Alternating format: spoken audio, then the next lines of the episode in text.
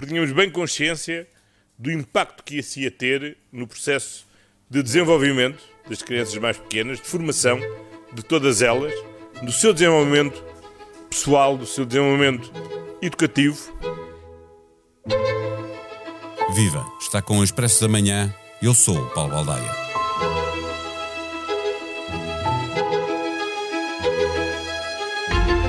É consensual que nos dois últimos anos letivos, ambos com um confinamento prolongado, retirando às crianças o ensino presencial, sem estarem resolvidos os principais constrangimentos materiais para um ensino à distância razoável para todas as crianças, acabou por gerar uma grande perda de aprendizagens. As desigualdades cresceram, crianças de ambientes sociais mais desfavorecidos viram acentuar-se as dificuldades, mas aprendizagens não adquiridas terão tocado a todos. O governo tem agora um plano para fazer essa recuperação, mas algumas das medidas defendidas por pais e professores não foram atendidas e o pessimismo cresce.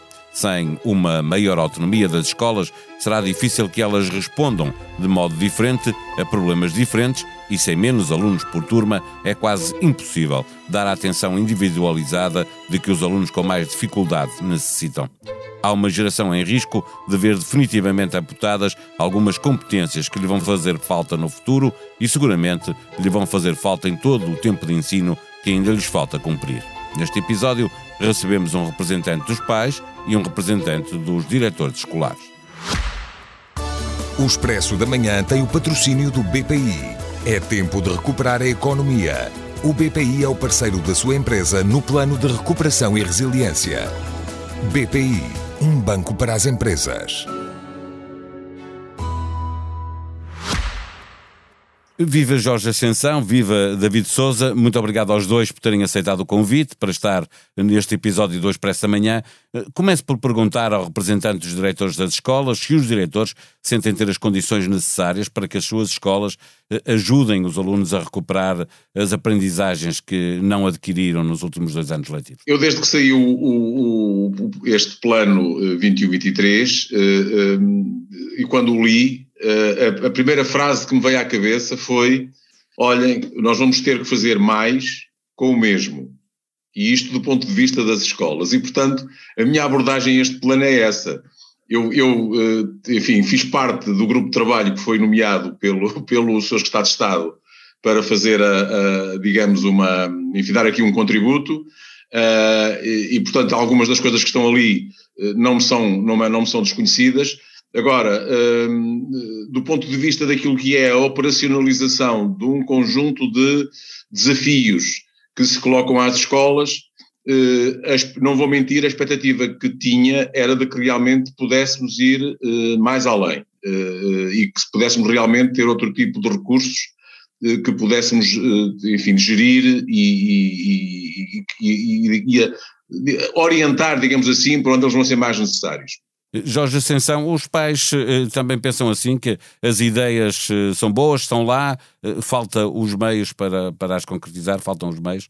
Bom dia, sim. É, é, de facto, nós também participamos, não no grupo que, que o David refere, mas fomos ouvidos e falamos, eu vou falar aqui até um pouco também na perspectiva do envolvimento parental, que me parece fundamental, aliás, desde sempre para uma boa aprendizagem, mas era fundamental, de facto, eh, sobretudo agora, para esta necessidade de recuperar não só aprendizagens, como recuperar estados emocionais, psicológicos e até físicos eh, das nossas crianças e dos nossos jovens, e também, obviamente, e também somos parceiros das escolas para isso, melhorar estas condições ao nível dos profissionais, os professores, assistentes operacionais e outros que têm um papel importantíssimo naquilo que, que nos preocupa, fundamentalmente, o desenvolvimento saudável dos nossos filhos. De facto, o plano eh, fala inclusivamente de família mais, fala de aproximar, mas eh, não conseguimos perceber, e, e a experiência vai, vai nos dizendo que iremos ter que nos eh, reinventar, provavelmente, se quisermos dar um passo eh, mais acelerado, porque não se consegue perceber de que forma é que nós vamos conseguir envolver mais as famílias, de que forma é que as escolas vão poder repensar projetos, repensar estratégias. Um ponto que se estabeleceu consensualmente como imprescindível para fazer esta recuperação foi a redução do número de, de alunos por turma e contratação de, de mais professores. David Souza, sem dar esse passo, algum plano para recuperar tudo o que não foi possível fazer com o confinamento pode agora ter êxito? Enfim, há aqui duas questões. Esta questão da redução de alunos por turma uh, ajudaria seguramente. Agora, temos que perceber também que há aqui uh, limitações que, neste momento, não podemos conjunturalmente alterar. reduzir muito alunos por turma implicaria, enfim, aumentar substancialmente. O espaço físico mesmo. Até. O número de espaços físicos, o número de professores, e, portanto, neste momento isso seria incomportável. Uh, e, portanto, aquilo que vamos ter que fazer, no fundo, é tentar gizar em cada escola, e cada escola é uma escola, tem um contexto diferente, as dificuldades dos alunos numa escola, num determinado contexto, são diferentes de outro, de outro, de outro, de outro contexto, e, e, aquilo que nós defendemos e que, e que, e que, enfim, que nos fóruns em que participamos sempre dissemos é que havia aqui uma condição que para nós era essencial, era que este programa estivesse centrado na escola e que partisse da escola. E eu acho que aqui poderíamos ter ido mais além. Eh, deixa-me perguntar-lhe a autonomia das escolas e a necessidade de ter respostas diferentes eh, para situações diferentes, como estava a referir, isso foi atendido neste plano ou, ou não? Está lá eh, de forma clara ou, ou, ou, não está?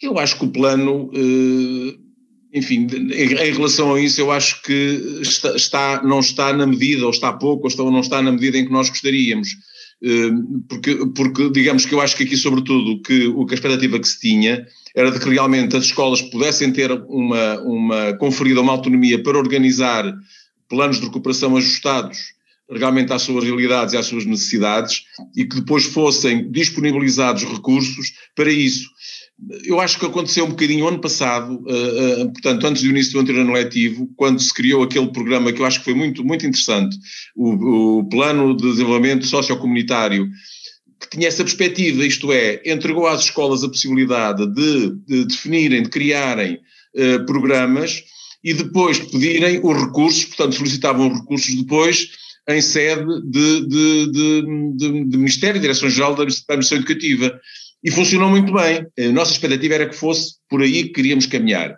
Eh, eh, a opção, a opção foi esta e, portanto, há aqui outras, outras, outras prioridades que foram definidas, que nós respeitamos, obviamente, porque elas também têm aqui uma intenção de tentar generalizar a distribuição de recursos. Eh, Jorge Ascensão, o David Souza está a falar de, de, recursos que são escassos, no entanto o Governo aponta para uma verba de 900 milhões de, de, de euros. Ela, a verba é grande, obviamente, não está alocada uh, àquilo que era uh, mais urgente fazer para a recuperação de, das aprendizagens?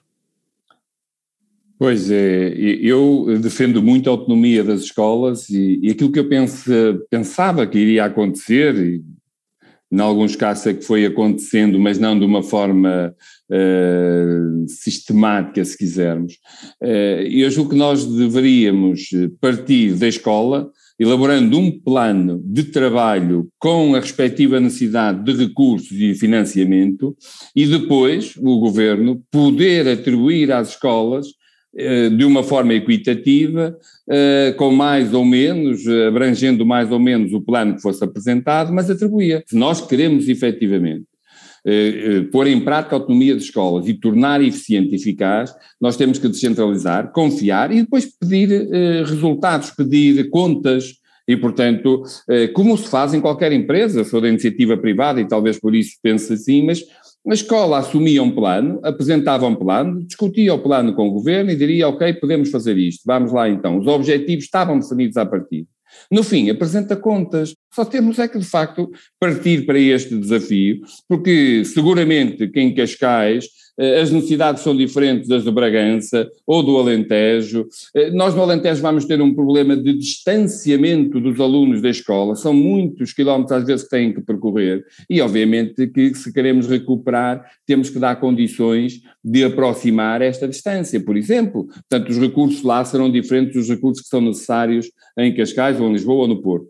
E portanto, eu julgo que aqui ainda temos um grande caminho para dar, o dinheiro, de facto, 900 milhões à partida, parece ser suficiente, veremos se depois o, a eficácia da sua aplicação vai ser aquela que nós queremos. David Souza, para terminar esta nossa eh, conversa, a propósito do que estava a falar o Jorge Ascensão, da necessidade de ter respostas completamente diferentes em Bragança, em Lisboa ou no Porto, eh, eh, por exemplo, nas grandes cidades, como é que pode um professor que tenha 300 ou 400 alunos, e há professores que têm estes alunos todos, garantir que uma atenção individualizada em relação aos alunos com mais dificuldades de aprendizagem? Como é que isto vai poder ser feito? A resposta nunca é uma resposta individual, que isto, isto é, as respostas têm que ser construídas, têm que ser respostas, eh, eh, eh, enfim, que em conjunto a escola vai organizar e adequar à, à, à, especificidade e à necessidade de cada aluno. E neste momento é disso que estamos a falar, Paulo. É de ir diretamente a cada aluno, porque as escolas são diferentes, os alunos também são diferentes, e as necessidades de cada miúdo é, são diferentes das necessidades do outro. E, portanto, o trabalho que estamos a fazer nas escolas neste momento é um trabalho orientado para o individual, para cada aluno, porque eh, e nisto, aqui há, há, uma, há uma, um trabalho importantíssimo das equipas multidisciplinares, que agora existem em cada escola e portanto, que no fundo coordenam, centralizam esta, esta abordagem e que depois, digamos que articulam as diferentes, as diferentes intervenções no âmbito da, da, daquilo que é o que tem que ser intervencionado e, e efetivamente direcionado a cada aluno. Eu defendo, eu, eu, corroboro inteiramente, eu subscrevo inteiramente esta última intervenção do, do, do, do, Jorge Ascensão, defendo isso também há muito tempo. Eu, aliás, introduziria aqui uh, um conceito que me parece que é um conceito que precisamos de trazer para esta, para este, para esta questão das, da, da, gestão do sistema educativo, que é a questão da, do conceito de autonomia não numa lógica de escola, mas numa lógica de território. E, portanto, eh, uma autonomia no coletivo, porque eu acho que as respostas cada vez mais não podem ser pensadas só no âmbito da escola, eh, mas no âmbito do território em que elas estão inseridas e, e, e, portanto, tentar agregar aqui também e criar mecanismos que evitem o isolamento de cada escola, que evitem que realmente, ou que permitam, facilitem que efetivamente a intervenção que se faça seja uma intervenção pensada numa lógica de agregar, de partilhar e de conseguir realmente que, com a intervenção das autarquias, que podem ter aqui um papel excepcional, eh, conseguirmos aqui realmente fazer respostas que tenham uma lógica articulada com a própria dinâmica do território e com a perspectiva que o território tem para a sua política educativa. Antes do regresso à escola e do fim do verão, há ainda sugestões para um fim de semana em boacama.boamesa.expresso.pt. Agora, em formato televisivo, na SIC Notícias, o primeiro episódio convidou a descobrir os poderes terapêuticos das águas termais de Unhais da Serra, no Conselho da Covilhã. E já que está na Serra da Estrela, não faltam sugestões para dar descanso ao corpo e à mente. No tempo das vindimas, a sugestão para fazer parte nesta tarefa de transformar uvas em vinho. De norte a sul do país, há várias sugestões em Boa Cama, Boa Mesa. Outra eh, sugestão, o Douro, nove quintas e hotéis para celebrar o vinho junto ao rio. Expresso da Manhã é um podcast diário que pode subscrever na Apple Podcast, no Spotify ou em qualquer outra plataforma digital que tenha no seu smartphone ou computador. A sonoplastia deste episódio foi de João Luís Amorim. Tenham um bom dia, nós voltamos amanhã. Até lá.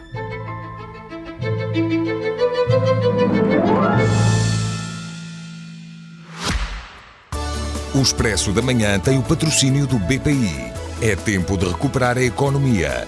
O BPI é o parceiro da sua empresa no plano de recuperação e resiliência. BPI, um banco para as empresas.